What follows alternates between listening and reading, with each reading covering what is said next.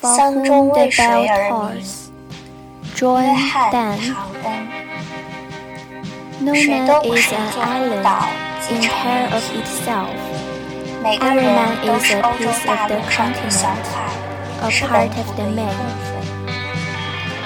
一个云被拉被海浪冲掉，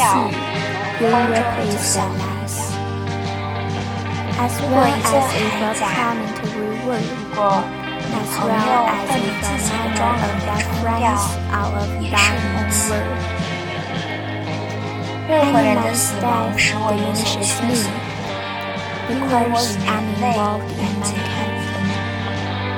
放，所以千万不要去打听丧钟为谁而鸣，丧钟为你而鸣。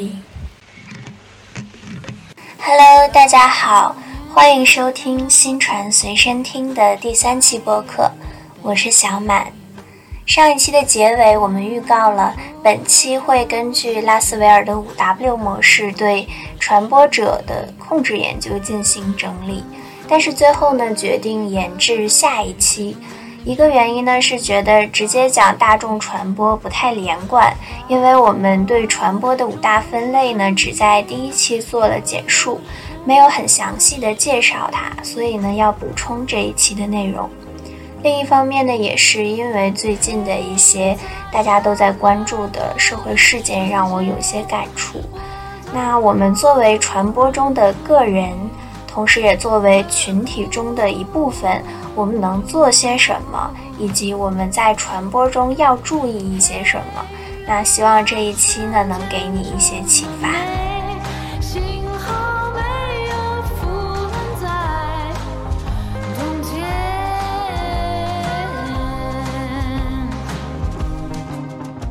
首先呢，我们来回忆一下人类传播究竟分为哪5大类。希望大家现在拿一张纸，然后跟我一起画圈圈啊。我们画一个同心圆，最小的一圈呢叫做人类传播，它也是整个系统中最微观的系统。人类传播呢也称内向传播、内在传播或自我传播，指的是一个个人接收外部信息并在自己的人体内部进行信息处理的活动。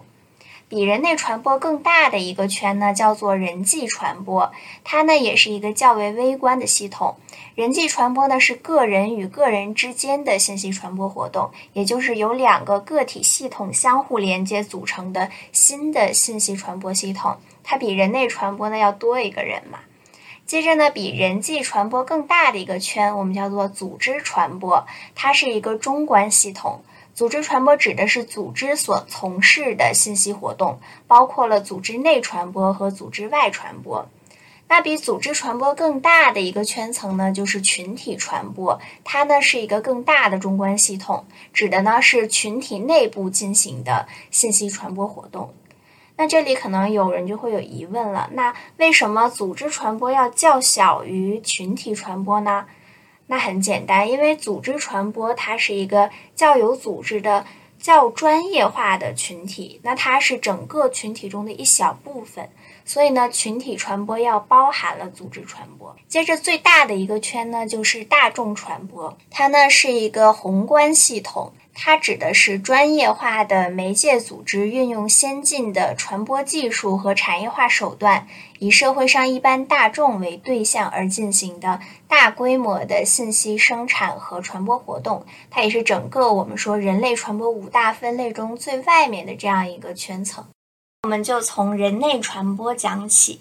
人类传播是个体系统内的传播，是一切社会传播活动的基础。为什么是社会传播的基础呢？因为社会正是由一个个个人组成的一个大的传播系统。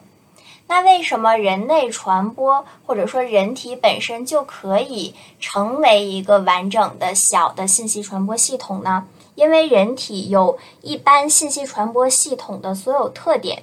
首先呢，人体既有信息接收装置，也就是感官系统，又有信息的传输装置，也就是神经系统。它呢既有记忆和处理装置，也就是我们的大脑，又有输出装置，我们发声等一些表达器官，以及控制这些器官的肌肉神经。那人的身体既是一个独立的有机体，同时呢又和自然、社会等外部环境保持着普遍联系。我们先感受到刺激，然后呢再进行神经传导，最后呢进行大脑活动，并在机体上产生反应。比方说我今天早上听到了闹钟，这说明我接收到了外部的这种声音的刺激，它把这个声音这条信息传递到我的大脑中，我的大脑开始活动，说那听到闹钟听到声音意味着我要起床了，那我就产生一些机体反应，可能身体开始坐起来，因为我知道我要起床，那我的身体要跟着做一个起床的动作。所以整个这个听到闹钟，然后做出反应，然后做起来的整个过程，实际上就是一个人类传播。那我们为什么要进行人类传播呢？这种传播形式既是出于人的自我需要，同时呢，也是出于我们的社会需要。人类传播呢，是我们为了及时对周围的环境变化做出适应而进行的一种自我调节。就像刚刚我讲的，听到闹铃，那我就要起床了，它实际上是你对变动了的环境做出的一个反应。人类传播区别于动物体内的这种传播的根本在于我们有能动的意识和思维活动。那构成人类传播的几个主要环节和要素呢，分别是感觉、知觉、表象、概念、判断和推理等等。首先呢，感觉指的就是我们的视觉、听觉、嗅觉、味觉、触觉，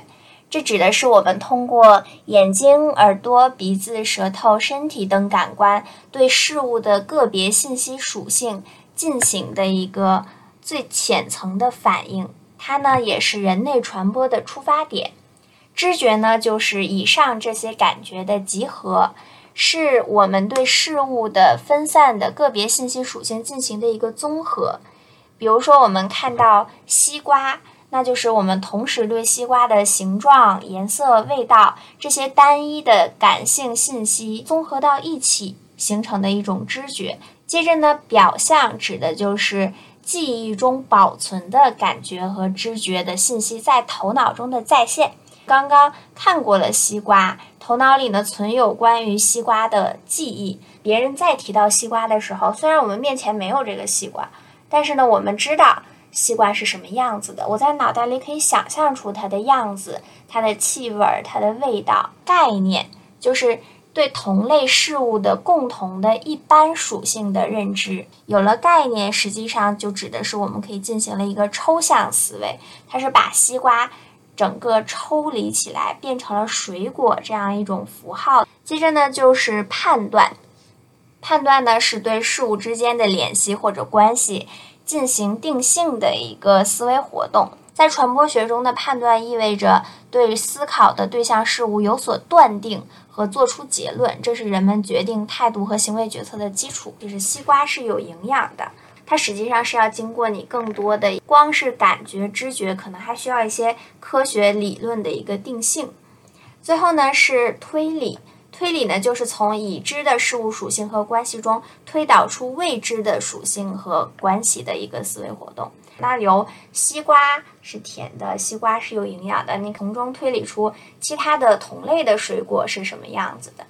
感情和各种各样的心理定式并不是我们生来就有的，它是在社会实践中通过对事物的实际体验或社会学习而形成的。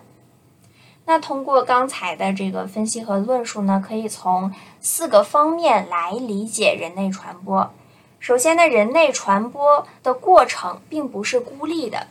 它呢是要与外部保持着一个衔接的关系。作为一个个体的内部的系统，它的输入源泉是外部环境，输出的对象也是外部环境。我们所谓的环境包括了自然环境，也包括了社会环境。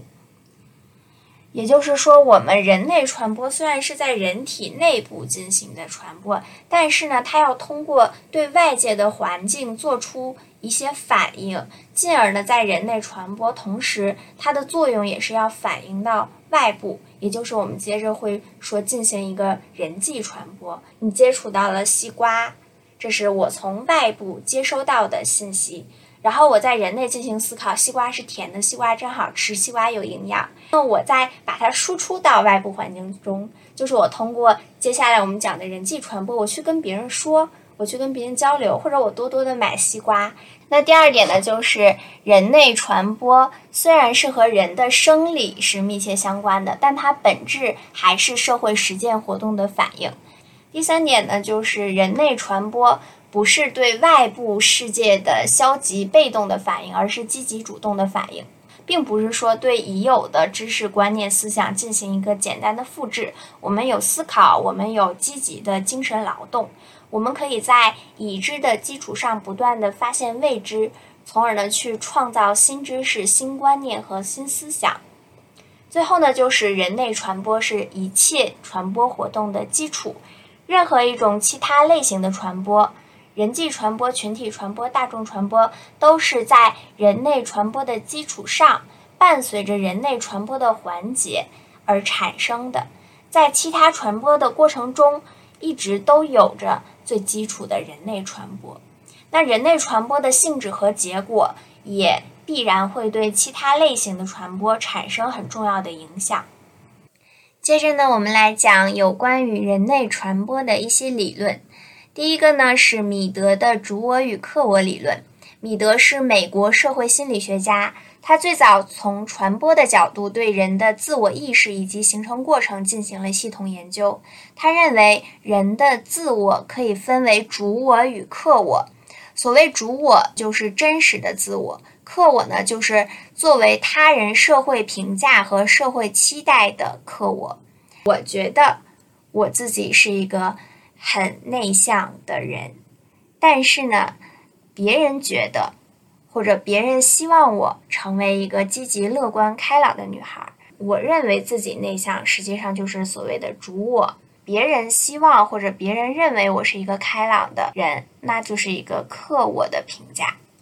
那主我是通过个人围绕着对象事物从事的行为和反应具体体现出来的。客我呢，则是自我意识和社会关系的一种体现。人的自我意识呢，就是在这种主我和客我的互动之间形成、发展和变化的，同时呢，又是这种互动关系的体现。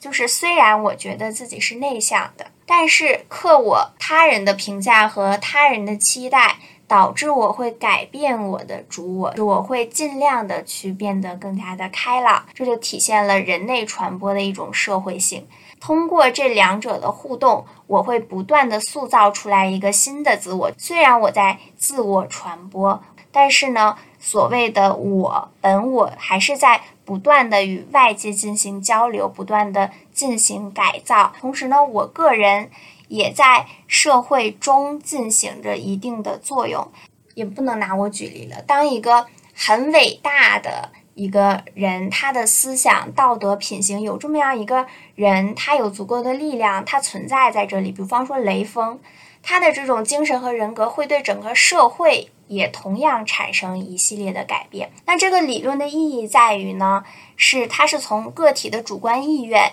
与社会的角色定位之间这种关系来阐释个体的行为模式，实际上就是揭示了社会传播与人类传播之间的内在联系。接着呢，是布鲁默的自我互动理论。布鲁默呢，是我们刚刚提过的米德的学生。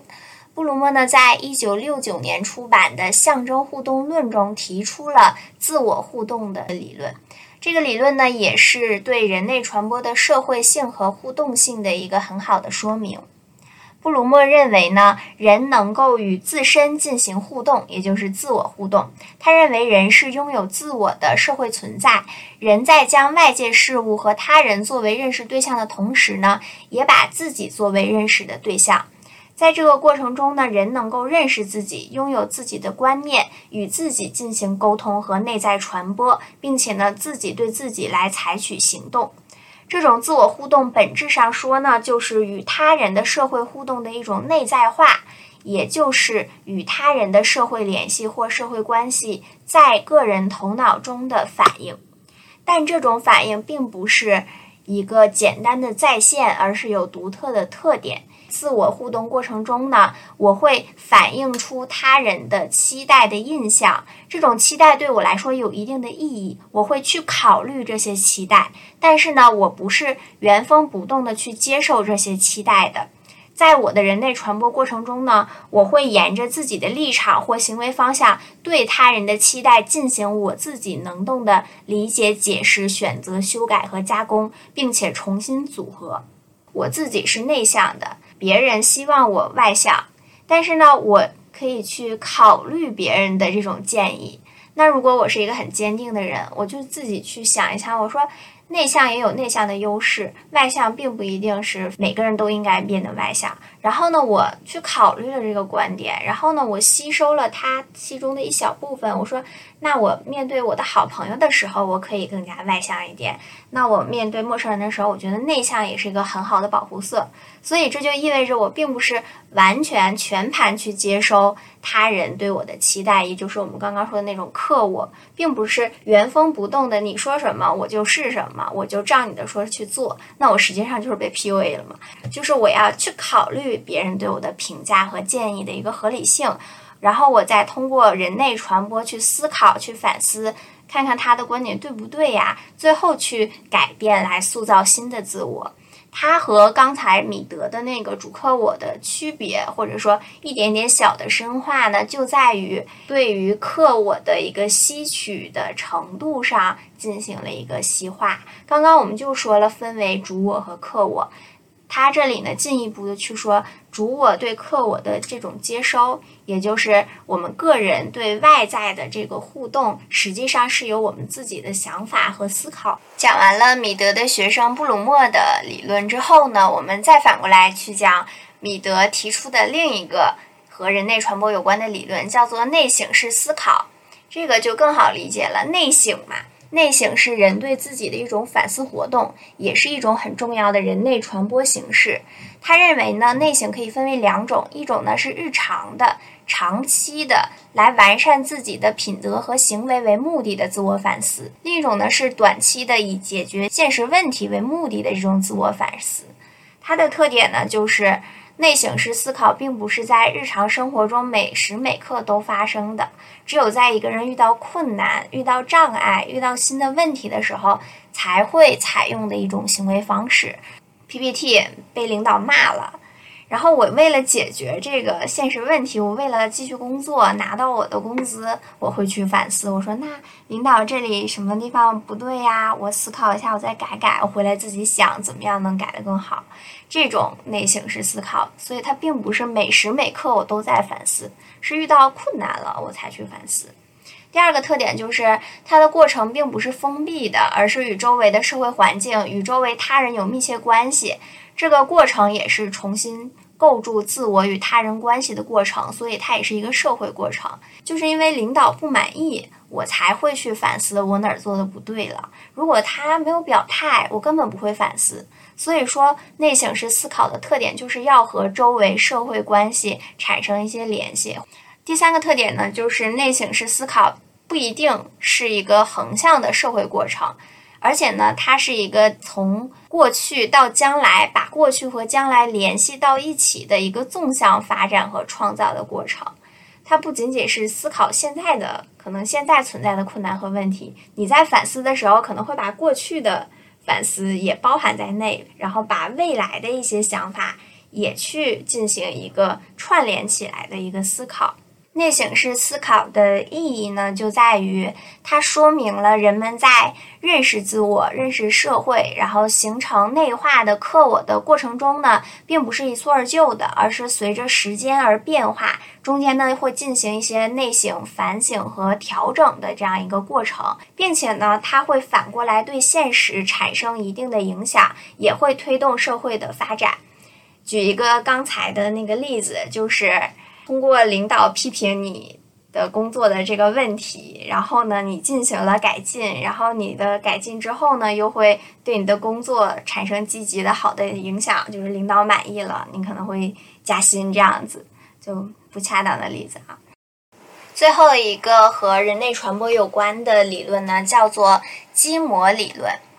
筋膜呢是由瑞士的一个心理学家提出的，这个心理学家叫做皮亚杰。所谓筋膜理论实际上是个人信息处理的一种理论，他认为呢，我们之所以可以快速有效的去认知分析和判断新的信息和事物呢，是因为在我们的头脑中有一种被称为认知筋膜的东西在起作用，它呢就是一种模板，是我们认知行为的基本模式。那当我们接触到一个新信息、新事物，或者遇到一个新的事件的时候，我们会套用过去的经验和知识，引导我们去对新的状况做出一个很快速的认识、判断和推理，并且及时的做出态度或者行为反应。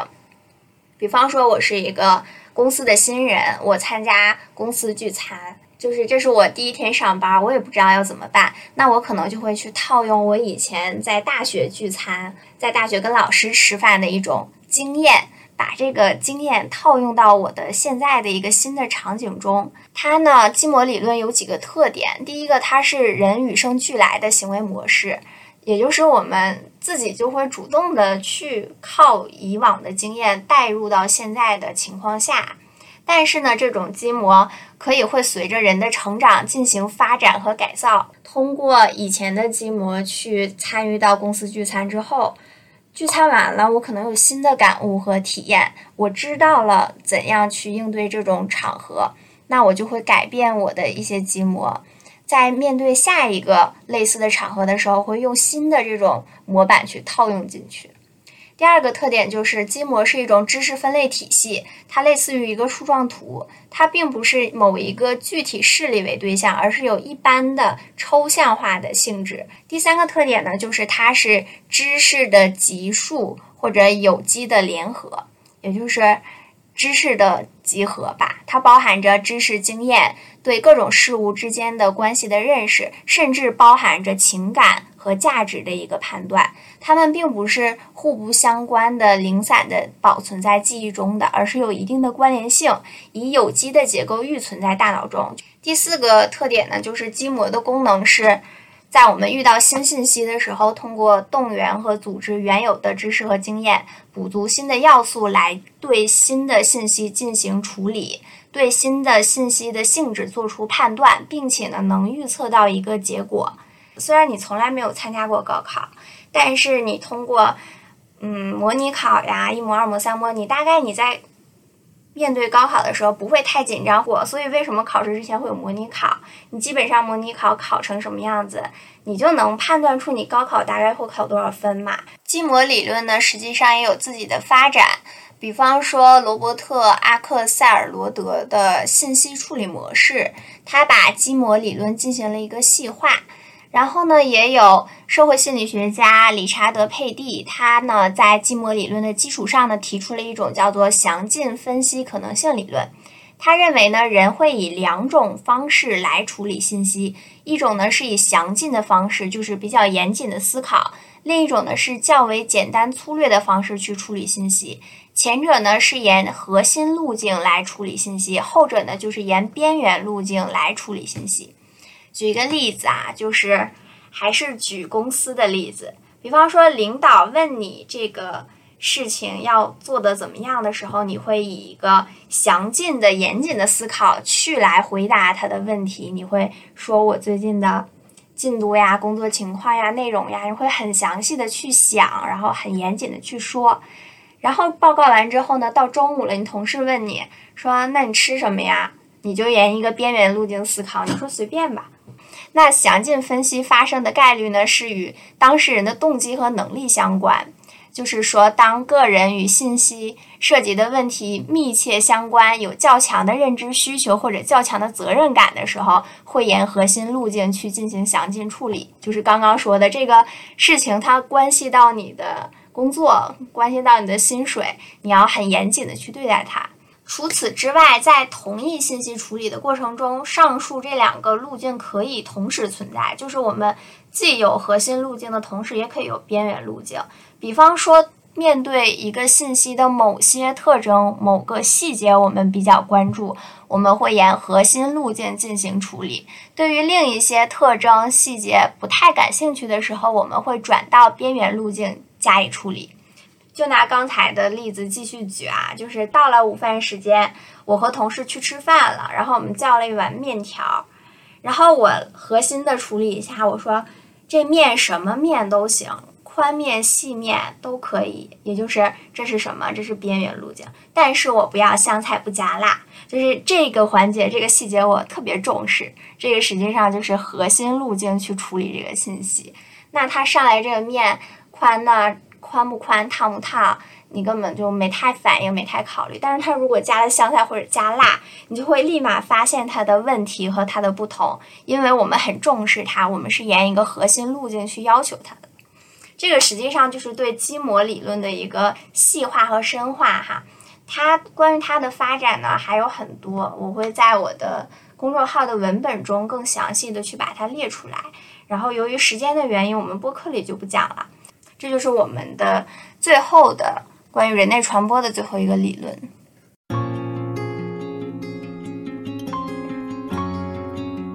说完了人类传播，我们接着来说人际传播。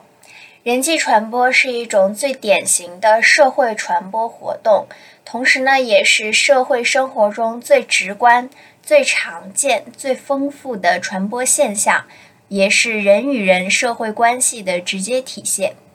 人际传播的形式呢，可以是两个人面对面的直接传播，也可以是以媒体为中介的间接传播。比方说我打电话给你，我们两个进行的是人际传播，中间呢借助了电话的这样一个媒介。人际传播的动机主要有4点，第一个首要动机和目的就是获取外界的信息，从而呢有助于自己的生产生活和社会的有用情报。第二个是建立与他人的社会协作关系，这也是我们人际传播的基本动机。第三个是建立起自我认知和相互认知，这个呢可以去参考我们刚刚所说的人类传播的2个理论。我们活着的需要是要通过别人对自己的一个评价，树立起自我的认知。第4点是满足基于人的社会性的精神和心理需求，这个呢就是更高一个级别的，也是我们人际传播的基本动机。关于人际传播的相关理论之一呢，是库利的镜中我理论。相信大家对库利和镜中我这2个词呢都不陌生，因为在我们第2期，也就是上一期，我们提到过库利本人。他是美国的社会学家，在1902年出版的《人类本性与社会秩序》这书中提出了镜中我理论。他认为呢，人的行为在很大程度上取决于对自我的认识，而这种认识主要是通过与他人的社会互动形成的。他人对自己的评价和态度是反映自我的一面镜子，每个人通过这面镜子可以更好地认识和把握自己。因此呢，人的自我是在与他人的联系中形成的。这种联系包括了3个方面，第一个呢是想象他人如何认识自己，第2个是想象他人如何评价自己，第3个呢是自己对他人的这些认识评价的一个想法和情感。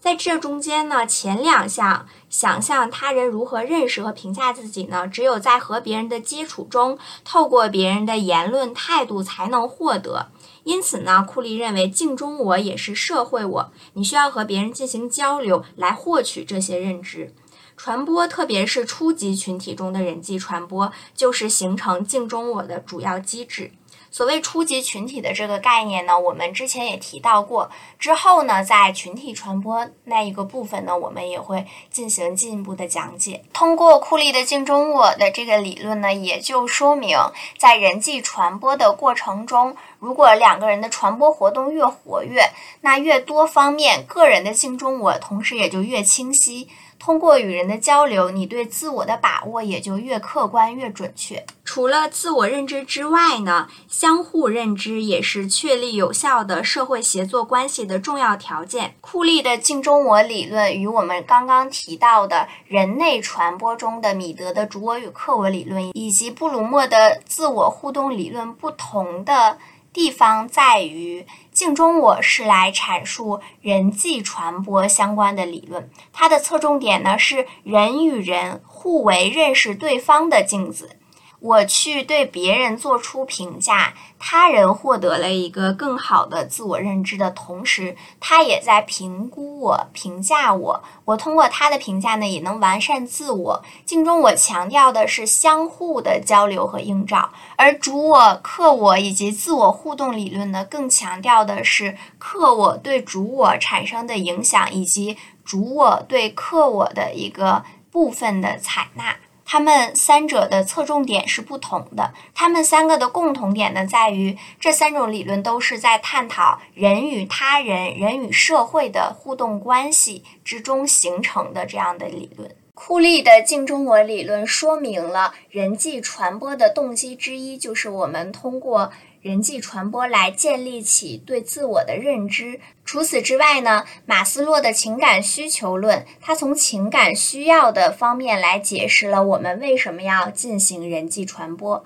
马斯洛呢，在人类激励理论论文中提出，人类需求是像阶梯一样，从低到高按层次分为5种，分别是生理需求、安全需求、社交需求、尊重需求和自我实现需求。那满足了最基本的生理需求，也满足了安全需求之后呢，人类是有自己的社交需求。那在社交中呢，我们通过人际传播来进行沟通，获取别人的尊重、认可，从而呢进行自我的实现。所以说，为了满足更高的3个需求，我们需要进行人际传播。那我们再拓展一下，在当下的传播环境中呢，人际传播也出现了一些新变化。第一个变化呢，就是沟通方式的革新。我们通过文字连接走向了一个新的视听连接。在印刷媒介时代，人们的远距离的人际传播的沟通呢，通常是以书信为媒介和载体。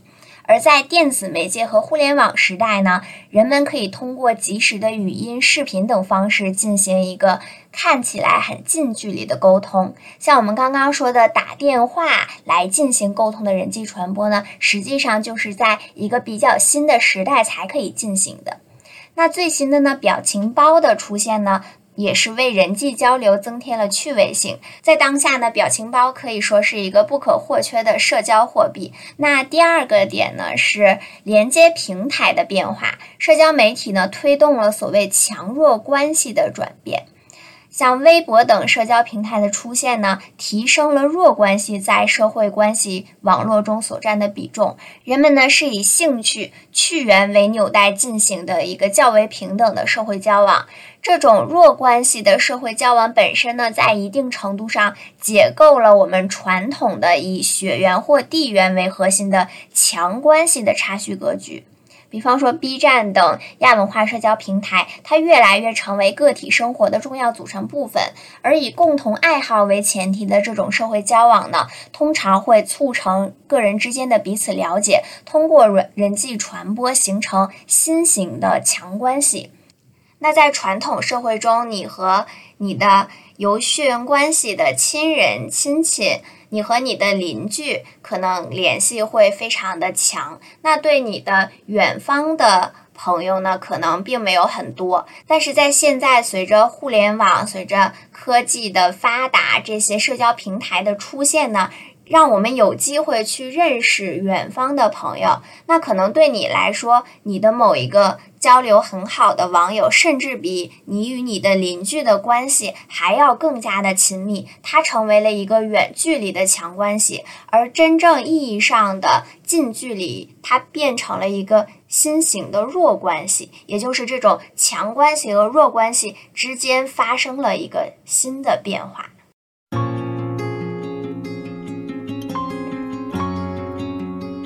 第三个我们要讲的人类传播的类型就是群体传播。群体传播呢，是一个比人际传播更大的系统。这里不仅存在着许多个体系统的活动，这些系统的有机结合呢，产生了新的输出物，也就是群体意识、群体规范和群体价值。所谓群体，是指具有特定的共同目标和共同归属感的，大于2个人的，具有互动关系的集合体。构成群体呢，要有3个条件。第一个，也就是群体凝聚力的核心是这个群体要有共同的目标和关心事项，及目标取向具有共同性。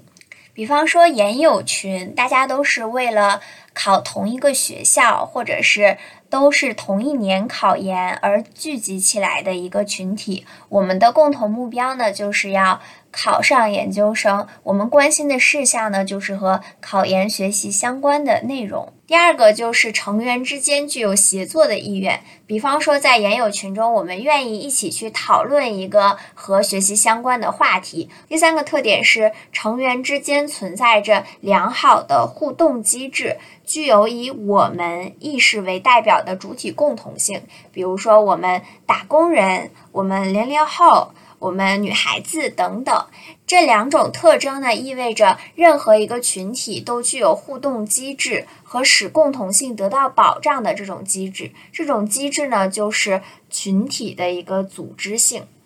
那现实中的群体是千差万别的，有的群体呢是有很鲜明的共同目标，比方研友群就是为了共同上岸；有的群体呢则是以聚集本身为目的，比如说我们是一个旅游团，我们互相不认识，也没有共通性，只是我们共同报了同一个路线的导游团而已。有的呢归属感很强，有很强烈的我们这样的感情或者我们的意识，比方说我们班集体是有一个很强的归属感。有的这种意识则不明显，比方说我们就是一群凑起来排队打饭的同学而已。群体内的互动程度也是各种各样的，有的组织性强，有的组织性弱，有的是临时的，有的则是长期的。我们班集体可能要持续3到4年，但是我们的这个旅游团可能就2、3天。这说明呢，要考察群体，还必须对群体做一个大致的分类。我们对群体的分类呢，采用美国社会学家库利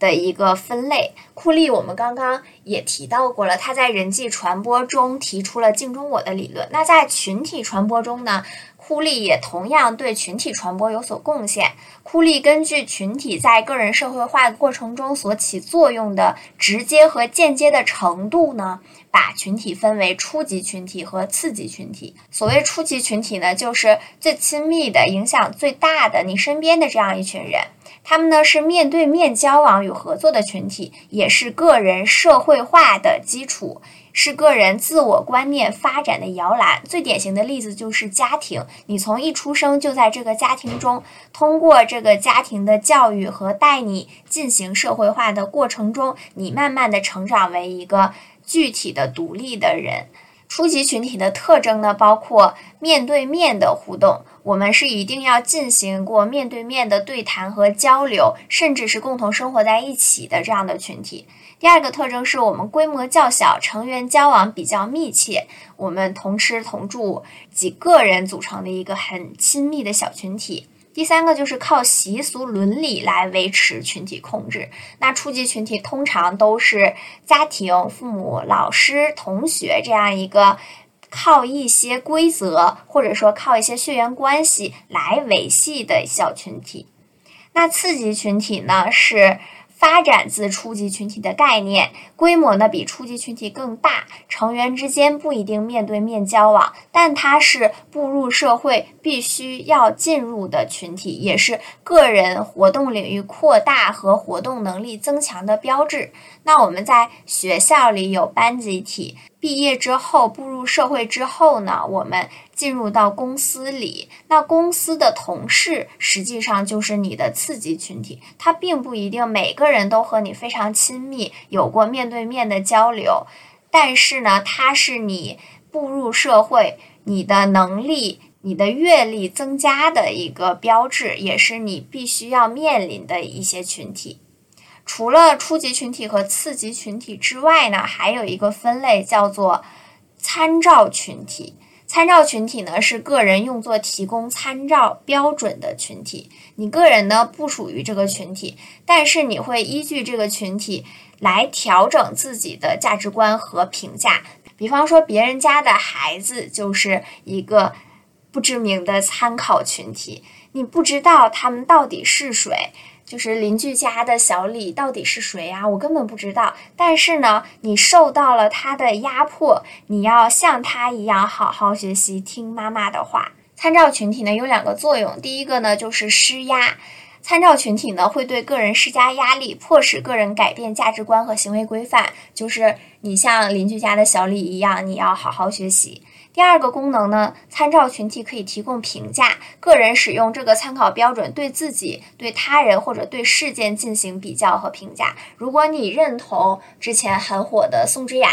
你很去崇拜他的外貌，他的价值观，你和他虽然并不是一个人，或者是并不是同样的群体或者阶层，但是呢，你很喜欢他，你想用他的标准来要求你自己，你想要和他有一样的妆容，那面对爱情，你们是想有一样的恋爱观、三观等等。他呢，是一个你的参考标准，或者说你向往的一个对象。接着呢，我们来讲几个重要的群体的概念。第一个就是群体意识。群体意识呢，是由群体内部共同的活动内容和形式所形成的群体成员共有的心理特征。它呢，是包括了三方面的内容。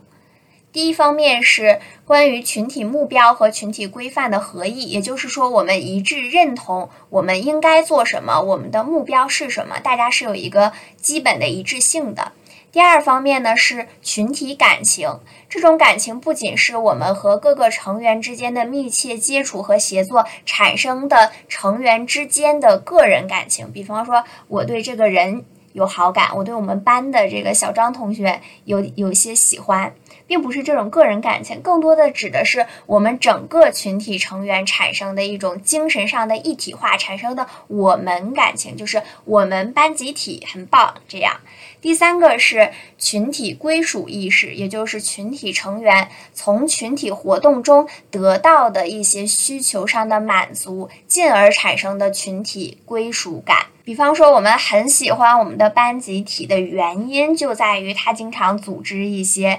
团建呀，经常会给我们发一些小礼物呀，然后我们成员之间都彼此认同，我们互相喜欢，所以呢，我们班级的凝聚力就越强。那群体归属意识是有几个要素，这几个要素越强，越具备群体意识就越强，然后要素越欠缺，群体意识就越弱。具体是哪几个因素呢？第一个是我们的群体兴趣、群体规范、群体价值观、群体目标等等，我们比较接受这些特征，也就是说，我们承认自己是这个群体中的一员，我们承认、认同这个群里的一些共性和要求。那如果我不喜欢这个班集体，我觉得他的理念跟我的观点不相符，我不喜欢搞那些团建，我就喜欢自己一个人待着，我不承认我是这个班的一员，那我的群体意识就会比较的薄弱。第二点呢，是群体意识是在群体信息传播和互动过程中形成的，信息流量大，双向性强，群体凝聚力就更强。我这个班级大学4年没有组织过什么团建，我甚至班级同学的名字都不认识，也没有人去组织，那我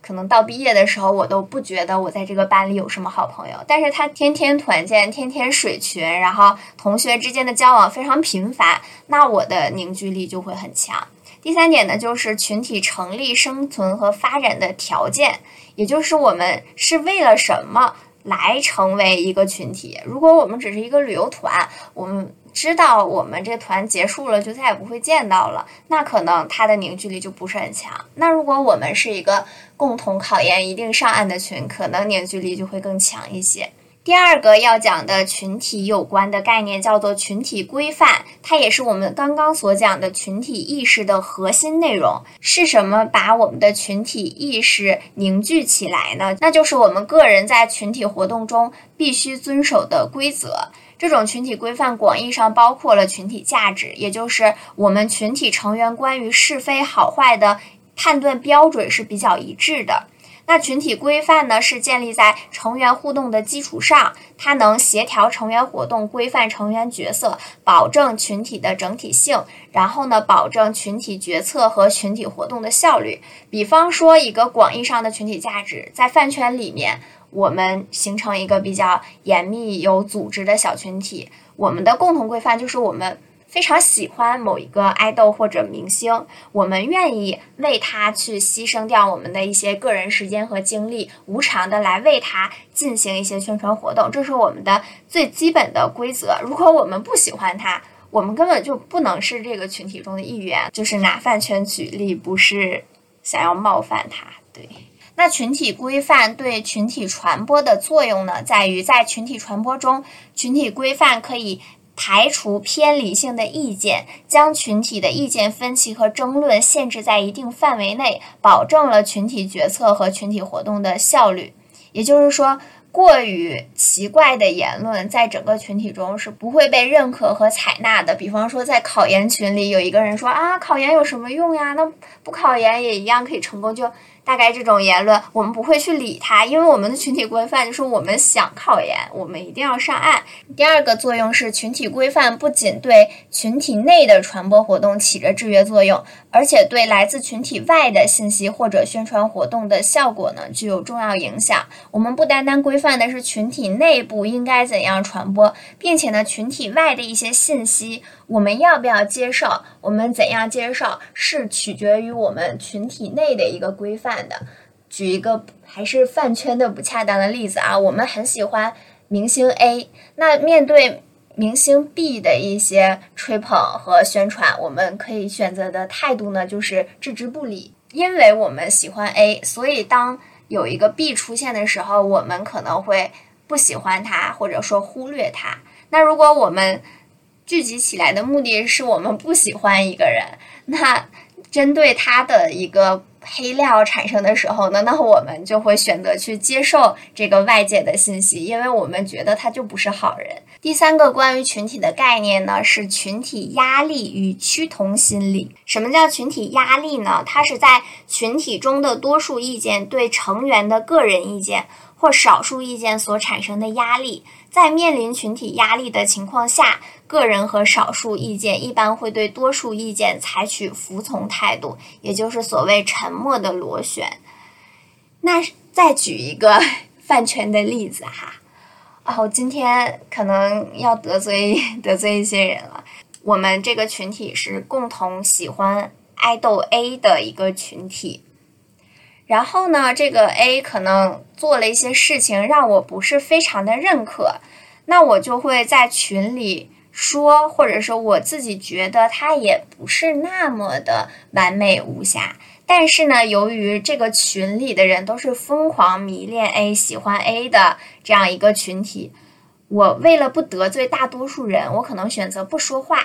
或者说我甚至为了让我能在这个群里生存下去，我可能去违心的说一些 A 非常完美的话，尽管我自己并不认同，但是这种压力迫使我对大多数人采取一个比较服从的态度，或者说我选择沉默。那沉默本身也默认了一种服从，也就是沉默的螺旋，就是你越沉默，它的压力就会越大，越把你卷入到一个你没有办法开口说话的境地中。产生群体压力的原因呢有三点。第一个是信息压力，一般人在通常情况下会认为多数人提供的信息就是正确的，比方说大多数人都认为地球是圆的，那你认为地球不是圆的，它是扁的时候，大多数人都不会相信你，因为我的妈妈、我的爸爸、我的老师都说地球是圆的，那我只好认为地球就是圆的。因为这种信息的压力导致我要进行一个服从。第二个呢，就是我们的趋同心理，也是遵从性。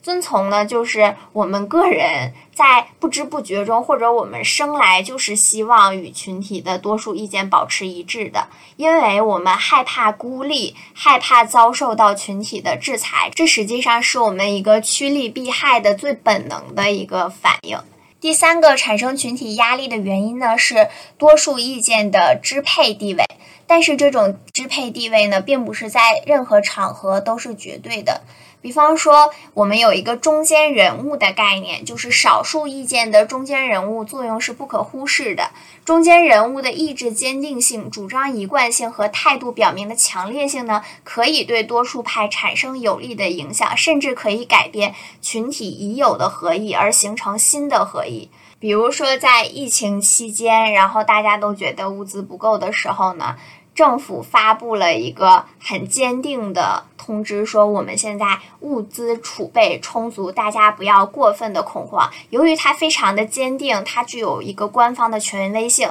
它可能呢会对很多人产生影响，说那政府发布通告了，那我们就不用去抢菜了，就是因为它很有权威，很有坚定。尽管它是一个媒体或者是一个少数的意见，大多数人都很恐慌，但是它这一个意见很有权威性、很坚定的时候呢，可以影响我们大多数人、大多数的民众，我们呢就不会那么的恐慌。说完这几个和群体有关的概念之后呢，我们来讲一下集合行为。集合行为是在某种刺激条件下发生的非常态的社会聚集情况，比如火灾、地震之后的群众骚乱，或者出于某种原因的自发集会、游行、种族冲突，或者物价上涨的流言引起的抢购风潮等等。集合行为呢，多以群集、恐慌、流言、骚乱等形态出现，往往会对正常的社会秩序造成干扰和破坏。那集合行为呢，是一种非常态的社会聚集现象，所以呢，它通常是在一些突发性事件产生之后出现的集合行为。它和群体行为的关系呢，是集合行为是一种非常态的群体行为，也就是说集合行为它是一个不正常的群体行为。集合行为中的传播呢，也是一种非常态的群体传播。集合现象呢，有三个发生的基本条件，一个就是刚刚讲到的有突发性事件产生，第二个呢是有结构性的压力，比方说因为一些阶级、一些政治上的原因，然后经由一个突发事件的导火索引起的一系列的恐慌或者是游行骚乱的行为。第三个条件就是正常的社会传播系统功能减弱，非常态的传播机制活跃化。比方说在疫情刚刚开始的时候，由于一些比较官方的媒体没有发声，没有对疫情做出一个正确、科学、准确、及时的说明，导致每个人都是晕头转向的。那这个时候你就会不自觉的开始恐慌，开始去轻信谣言，或者说自己去发布一些流言，因为正常的社会传播系统不复存在了。集合行为的应对措施呢，主要有2点。第一个就是需要有权威的官方的主流媒体发声，积极的呈现事实的真相。这一点呢，并不是每一个媒体都可以做到的。有一些我们非常关注的，引起了我们一些集合行为，我们不断的去发布信息的这种情况，这些社会事件呢，是因为主流媒体没有去及时的给大家还原一个真相。所以应对集合行为或者说平息民愤的最好的方法，就是你明明白白、清清楚楚的把事情的来龙去脉、起因、经过、结果，把证据全都呈现给大家。那这样呢，就可以最大限度的去减少社会的恐慌，去减少这种负面的民众的一种情绪。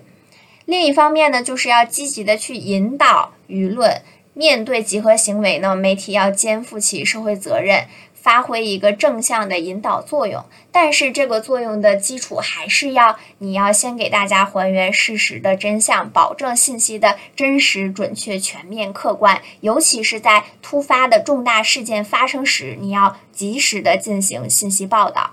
第二个集合行为的应对措施呢，就是要完善舆情监控系统，因为社会情绪的释放需要一个非常合理的发泄口，如果只堵而不疏，只会导致我们的集合行为憋在一起，然后泛滥成灾。应该要给大家一个有效释放集合行为的行之有效的网络管道，比方说在一些公开的信息平台会提供这种，比方说市长信箱啊，或者是向上反馈的这样一个渠道。这种渠道的开通呢，不仅有利于社会合理表达诉求，更有助于政府去把握舆论动向，增加政府的公信力。比方说在一些官微下面，如果大家对某些事情非常的愤怒的时候呢，你偏偏把评论关掉了，或者把转发也关掉了，或者是直接把这个热搜撤掉了，它并不是说会让大家直接闭嘴，大家就啊，那你不让说我就不说了，它反而会激起我们更加生气更加愤怒的情绪。